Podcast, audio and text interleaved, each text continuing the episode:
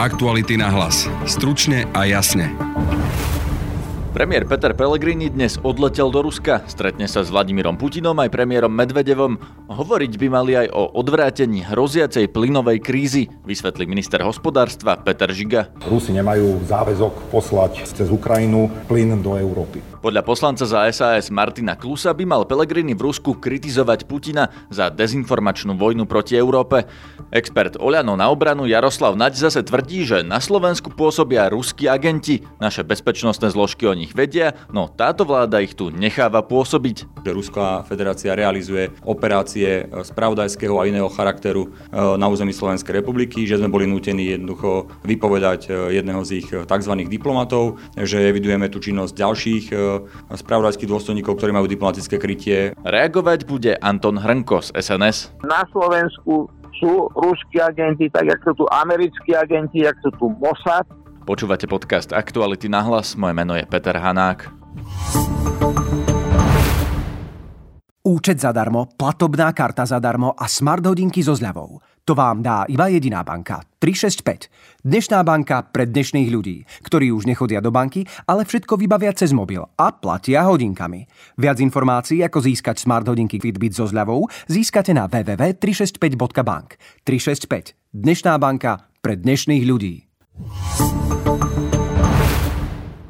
Peter Pellegrini mesiac po stretnutí s americkým prezidentom Donaldom Trumpom dnes odletel do Ruska, kde sa stretne s premiérom Dmitriom Medvedevom a prezidentom Vladimírom Putinom.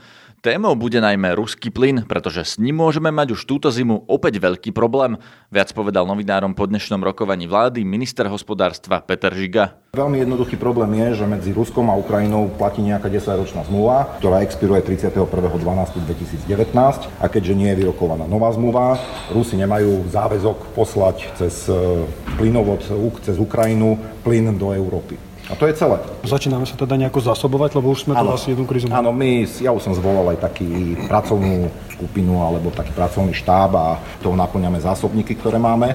Zároveň, ako viete, prijali sme veľa technických rozhodnutí v minulosti, aby sme zabezpečili revers. Takže eh, z krátkodobého hľadiska ja nemám problém alebo pocit, že by sme mali problém. Keď to bude dlhšie trvať, tak to môže byť ako problém. Eh, preto ideme do Ruska rokovať s kompetentnými, aby sme sa dohodli, akým spôsobom to bude vyzerať po 1.1.2020 s tým, že budete o tom informovaní. A konkrétne nejaké požiadavky na ruskú stranu, aby ste... My chceme, aby došiel plyn, aby bola zabezpečená energetická bezpečnosť pre Slovensko a pre domácnosti a aj pre priemysel. Vy už si môžete pamätať, niektorí kolegovia sú tu mladší, tak v 2009 roku si nepamätajú plynovú krízu, že sme museli na, myslím, že 14 dní vypnúť priemysel a dodávky plynu pre priemysel neboli. To tomu by sme sa chceli vyvarovať. Pri tom, aké máme zásoby a aké možno, máme možnosti jednu priemernú zimu by sme prežili. Áno, 92 dní. Eh, očakávate, že tá situácia s novým ukrajinským štátnym vedením sa vyrieši? Že je to len taký tlak tej ruskej strany, zdá sa v tej diplomatickej rovine, alebo sa to dá označiť za naozaj vážnu hrozbu aktuálne? To je jednoducho rusko-ukrajinský problém a myslím si, že keď budú obe strany náklonné, tak sa dohodnú. Viete, paralelne sa buduje Nord Stream 2, ktorý ešte nebude do konca roka hotový. To znamená, Európa nebude mať dostatok plynu, nie len Slovensko, celá Európa nebude mať dostatok plynu. Premiér Peter Pellegrini bude v Rusku hovoriť aj o dodávkach jadrového paliva pre slovenské jadrové elektrárne, ale aj o téme invázie do Československa v roku 1968, ktorej sme sa venovali vo včerajšom podcaste. Poslanec Martin Klus z SAS tvrdí, že premiér by mal v Rusku hovoriť aj o ďalších témach. Určite by nemala zostať bez povšimnutia téma, že v susednej krajine Rusko podporuje povstalcov alebo že ukradli územie a pokiaľ ide o Európsku úniu, tak uh, tam samozrejme po veľkej miere treba dávať najavo našu nespokojnosť tým, že Ruská federácia je celou Európskou úniou vrátane Slovenska v istom slova zmysle informačnej vojne, uh, kedy nie je žiadnym tajomstvom, že podporuje uh, rôzne aktivity na sociálnych sieťach, kde dochádza k dezinformáciám alebo nenávistným príspevkom a tým pádom sa stupňujú radikálne nálady v celej Európe, čo sa odzrkadľuje potom aj na politickej scéne. Martin Klus pokračuje, že nevhodný je aj termín a premiér by mal byť namiesto Ruska na oslavách vylodenia spojencov v Normandii. Podobne sa na to pozerá Jaroslav Nať, expert opozičnej strany Oľano na obranu.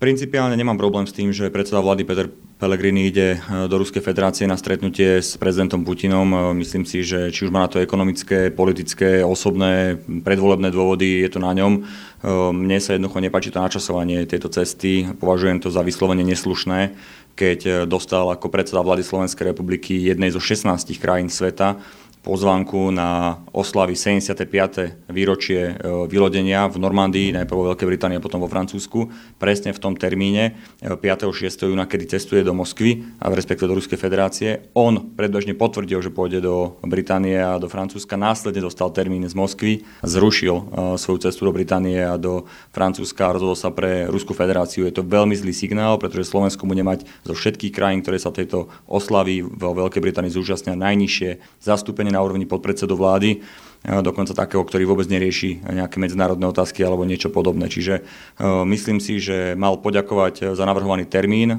prezidentovi Putinovi, ale oznámiť mu, že jednoducho v tom čase má veľmi dôležité stretnutie s predstaviteľmi štátov, s monarchami, s prezidentmi vo Veľkej Británii a mal ho požiadať o iný termín. Myslíte, že by ho dostal? Vždy, keď sa rokujú medzinárodné stretnutia, tak jednoducho samozrejme obidve strany berú do úvahy už E, definované termíny v programe jednotlivých štátnikov. Aj v tomto prípade som presvedčený o tom, že ak pán prezident Putin neurobil zámerne to, že mu dal termín tak, aby si musel vybrať a, a náš premiér mu skočil na leba vybral si jednoduchú cestu do Ruska, tak ak to neurobil Putin zámerne, tak by absolútne akceptoval tento problém a bol by mu dal iný termín. Nie je predsa len tá cesta do Ruska dôležitejšia v tomto prípade, lebo v Británii tam ide o v podstate ceremóniu oslavy a tu premiér Pellegrini hovorí, že bude rokovať o reálnych veciach, o ruskom plyne, o dodávkach o jadrového materiálu a podobne. Samozrejme, že akákoľvek bilaterálna návšteva na najvyššej úrovni s Ruskou federáciou je dôležitou. Stretnutie, pracovné rokovanie v Ruskej federácii sa dá jednoducho dohodnúť aj v inom termíne. Samozrejme, čo má povedať pán premiér, že ide na výlet do Moskvy, samozrejme, že bude rokovať Samozrejme, že sú otvorené otázky, ktoré treba otvorene oddebatovať a ja verím, že pán premiér teda využije túto cestu na to, aby tam riešil e, reálne problémy, ktoré máme napríklad aj s nekvalitou ropy, ktorá prichádza z Ruskej federácie, alebo s tým pripravovaným alebo nepripravovaným zákonom o roku 1968, ktorý sa chystá v Ruskej dume. Jednoducho tých otázok je viacero e, vrátane hybridných hrozieb a propagandy, ktorú tu Ruská federácia robí. Tie otázky treba otvoriť, ja som za. Ale jednoducho toto hovorím, že bola hodnotová otázka a ja som presvedčený o tom, že pán Pellegrini uprednostnil svoje predvolebné záujmy, kedy chcel mať fotku ako s Trumpom, tak e, aj s Putinom predtým, e, aby dôstojne reprezentoval Slovenskú republiku tam, kde teraz mal byť, a to znamená na, na, na oslavy, na výročí e, vylodenia v Normandii. Keď už do toho Ruska ide, o čom by mal s Putinom hovoriť? Lebo spomenuli ste, že hybridné hrozby a tak ďalej, pokojne by mohol hovoriť napríklad o Ukrajine, nie? Ale moja otázka mierí k tomu, že čo je záujmom Slovenska, čo by mal Peter Pellegrini v tom Rusku dosiahnuť? Samozrejme, že máme svoje ekonomické záujmy a máme svoje politické záujmy a bez pochyby máme svoje bezpečnostné záujmy. A to sú tri otázky, ktoré by určite mal odkomunikovať Peter Pellegrini ako s pánom Putinom, tak s pánom Medvedevom. Keď hovorím o ekonomických otázkach, bez pochyby je to otázka, ako som spomenul už aj predtým, kvality ropy, ktorá k nám prichádza. To už nie je vyriešená otázka, lebo tá kvalita ropy, pokiaľ viem, sa vyriešila? Tak ako sa prvýkrát stala, nikto s tým ako keby nepočítal, že sa takáto vec môže stať, že nám budú Rusi e, do Európy dávať veľmi nekvalitnú ropu, čo môže mať ďaleko siahle ekonomické následky aj na systémy mechanizácie e, v krajinách Európy. Ale tak ako sa to stalo raz, tak dúfajme, že sa to nestane znova. A to by mal odkomunikovať e, premiér, ale zároveň by sa mal baviť o projekte Nord Stream 2, o, o cene plynu, dlhodobých kontraktoch, jednoducho tie ekonomické záujmy áno, tam sú. O tom to hovorí, že áno, že o tomto sa budú rozprávať, ale moja otázka je, čo by mal dosiahnuť, čo konkrétne by mal dosiahnuť pri Nord Stream 2, veď to je projekt, ktorý Rusi robia bez ohľadu na to, čo na to povie náš premiér, nie? Áno, a to je smutné nielen e, kvôli tomu, že sa to týka aj e, energetickej bezpečnosti Slovenskej republiky, ale samozrejme aj straty potenciálne veľkých príjmov. E, ale Peter Pellegrini v Moskve tomu nezabráni. No tak bol by sme najvinní, keby si mysleli, že návšteva pána Pellegriniho v Moskve tento projekt zmarí jednoducho. On, tak čo, čo môže dosiahnuť? On môže dosiahnuť to, že do existujúcej infraštruktúry zazmluvňa takú cenu plynu a v taký, takých dodávkach, že nejakým spôsobom to bude kompenzovať straty, ktoré Nord Stream 2 uh, bude spôsobovať Slovenskej republike. Ak sa teraz zrealizuje, ja teda predpokladám, keďže tam je dohoda medzi Ruskou federáciou a Nemeckom, že sa zrealizuje. Čo ešte by mal dosiahnuť? Čo, čo by mohol byť taký merateľný výsledok tej návštevy? No viete, keď prichádzajú dvaja štátnici sa stretnúť, tak oni už potom nerokujú o nejakých detailoch. To všetko je dohodnuté na pracovnej úrovni. To znamená, väčšinou, keď sa oni stretávajú, tak otvárajú len tie otázky, ktoré sú ešte politicky dohodnutelné teoreticky, alebo jednoducho sa slávnostne stretnú a podajú si ruky, že padla dohoda. No a čo je politicky dohodnutelné v tomto prípade? No nemyslím si, že by niečo zásadné bolo politicky dohodnutelné, keď tam pôjde pán premiér. On zopakuje tie pozície, ktoré naši odborníci jednoducho voči Ruskej federácii dlhodobo komunikujú. Či diplomati, tak potom moja otázka je, na čo je tá návšteva dobrá? No, hovorím, môj, z môjho pohľadu ide o naplnenie si osobnej ambície predsedu vlády. E, nemyslím si, že by svojou cestou do Ruskej federácie zásadne zmenil akékoľvek otázky, či už ekonomické, politické alebo bezpečnostné, ktoré my máme otvorené s Ruskou federáciou. Poďme k tým hybridným hrozbám, k tomu, či Rusko je bezpečnostná hrozba alebo nie. Čo by mal v tomto ohľade podľa vás premiér Slovenskej republiky komunikovať ruskému prezidentovi? No mal by komunikovať naše priority a naše vedomosti, ktoré máme v tejto oblasti. Otvorene mu povedať, že sme si vedomi toho, že Ruská federácia realizuje rôzne operácie spravodajského a iného charakteru e, na území Slovenskej republiky, že sme boli nútení jednoducho vypovedať e, jedného z ich tzv. diplomatov, že evidujeme tu činnosť ďalších e, spravodajských dôstojníkov, ktorí majú diplomatické krytie, že si myslíme, že stanoviska ruskej ambasády v Bratislave napríklad k štátnemu tajomníkovi Ondrejčákovi alebo aj rôzne iné sú nepriateľné a že toto nie je forma komunikácie, ktorú si my predstavujeme a že jednoducho nechceme, aby zasahovala Ruská federácia prostredníctvom rôznych hybridných operácií do vnútropolitickej situácie na Slovensku, tak ako to robia. Čakáte, že Peter Pellegrini toto povie? No nečakám, že to povie, ale uh, ako suverénny predseda vlády, ktorý teda považuje tú cestu za tak dôležitú, by túto príležitosť mal určite využiť. Spomenuli ste tých zrejme agentov s diplomatickým krytím. Na to Rusko ľahko môže povedať, že ako nejakých viete, tak sú odhalení, môžete ich vyhostiť, nie? No tak e, samozrejme nebudeme sa tváriť, že o nich nevieme. E, naše spravodajské služby, ako Slovenská informačná služba, tak vojenské spravodajstvo monitorujú týchto ľudí a majú pomerne presne zadefinované, ktorí z nich sú spravodajskí dôstojníci a čo robia. Potom prečo ich tu necháme pôsobiť? Lebo je to naše vnútropolitické rozhodnutie, tak ako sme mali e, definovaných minimálne dvoch, ktorí sme mali vyhostiť vtedy, keď bola kauza Skripal a robili to všetci naši spojenci v rámci NATO a Európskej únie, tak vtedy vnútropoliticky cez Slovenskú národnú stranu to neprešlo. Následne vojenské spravodajstvo pravdepodobne priamo pri konkrétnej aktivite prichytilo jedného z tých ľudí, ktorí sme mali vyhostiť už dávno predtým a, a už musel byť vyhostený tak jednoducho toto je realita, s ktorou naši spravodajci žijú dennodenne, že tu máme aktivity, ktoré Ruská federácia robí. To, že my máme ľudí, ktorí sa správajú v tejto vláde, ktorí sa správajú presne tak, ako keby boli trojskými koňmi Ruskej federácie, je fakt. A jednoducho e, minimálne dovolím s tým musíme žiť. Vy vlastne hovoríte, že na Slovensku sú ruskí agenti, my o tom vieme ako štát aj naše bezpečnostné služby, ale nič s tým nerobíme? No nie, že s tým nič nerobíme, my ich nevyhostujeme, ale respektíve jedného sme vyhostili, lebo to už bolo naozaj e, neudržateľné, e, ale my jednoducho monitorujeme ich činnosť, presne ich vieme definovať, e, tí správni príjemcovia dostávajú spravodajské informácie o tom, aké aktivity to ľudia robia a že o tom vieme, ale politické rozhodnutie je vždy politické rozhodnutie a to má rôzne ekonomické, diplomatické a politické následky a jednoducho kvôli tomu E, sme nejaké zásadnejšie opatrenia ako vláda neurobili, čo podľa mňa nie je správne. Čo ty myslíte, že, že politické rozhodnutie padlo, že sa s tým nič neurobí? Že niekto v súčasnej koalícii alebo niekto v tých spravodajských službách sa rozhodol, že nezakročí proti ruským agentom na Slovensku? Nie v spravodajských službách, ale v koalícii. Áno, politické rozhodnutie súčasnej koalície bolo, že e, nebudeme komplikovať vzťahy, ktoré teda má pán predseda parlamentu také úžasné v Ruskej federácii e, a že nebudeme vyhostovať tak ako všetci naši partneri v Európskej únie a spojenci e, ruských špiónov, ktorí majú diplomatické krytie a vie sa o nich. To bolo jasné stanovisko Andreja Danka, ktorý dokonca e, sa vyráža, že položí koalíciu, ak takúto cestou pôjdeme.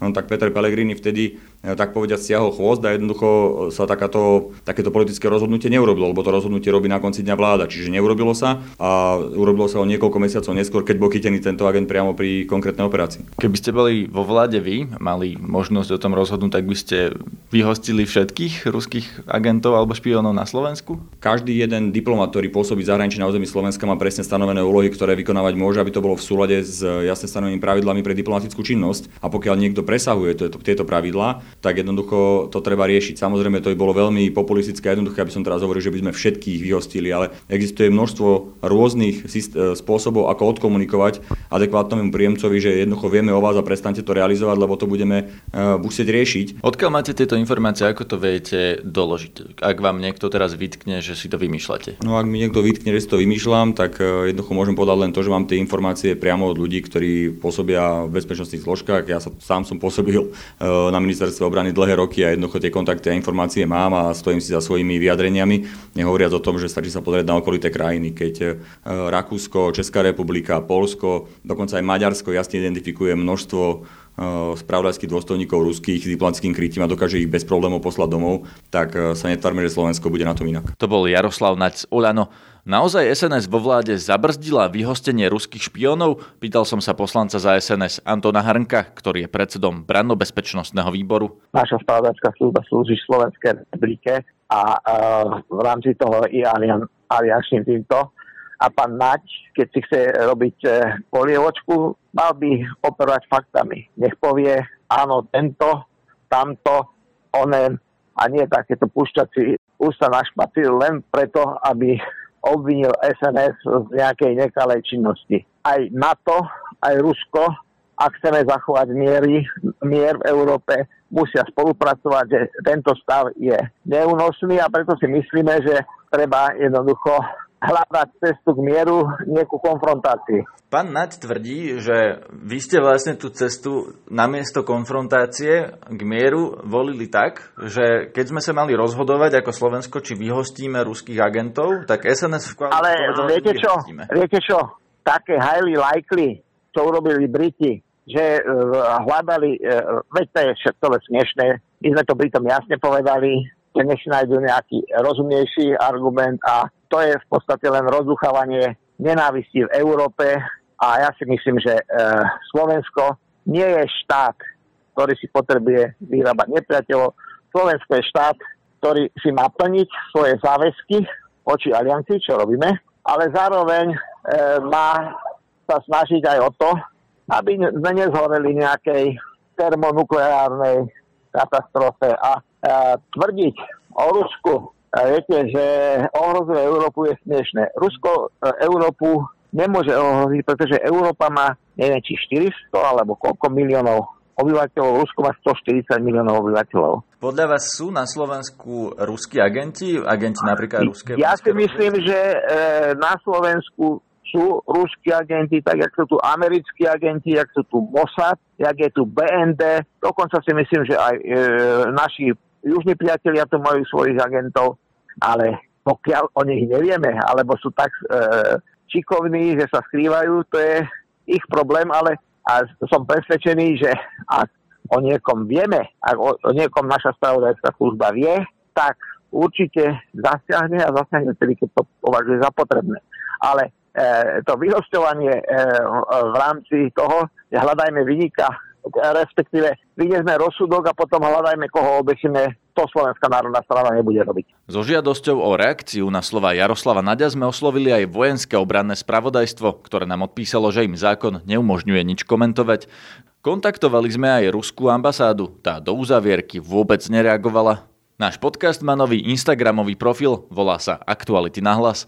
Nájdete nás každý podvečer cez Spotify, podcastové aplikácie a facebookovú stránku podcasty Aktuality.sk. Tam zverejníme aj prepis podstatne širšieho rozhovoru s Jaroslavom Naďom. Na dnešnom podcaste spolupracovala Denisa Hopková. Zdraví vás Peter Hanák. Aktuality na hlas. Stručne a jasne.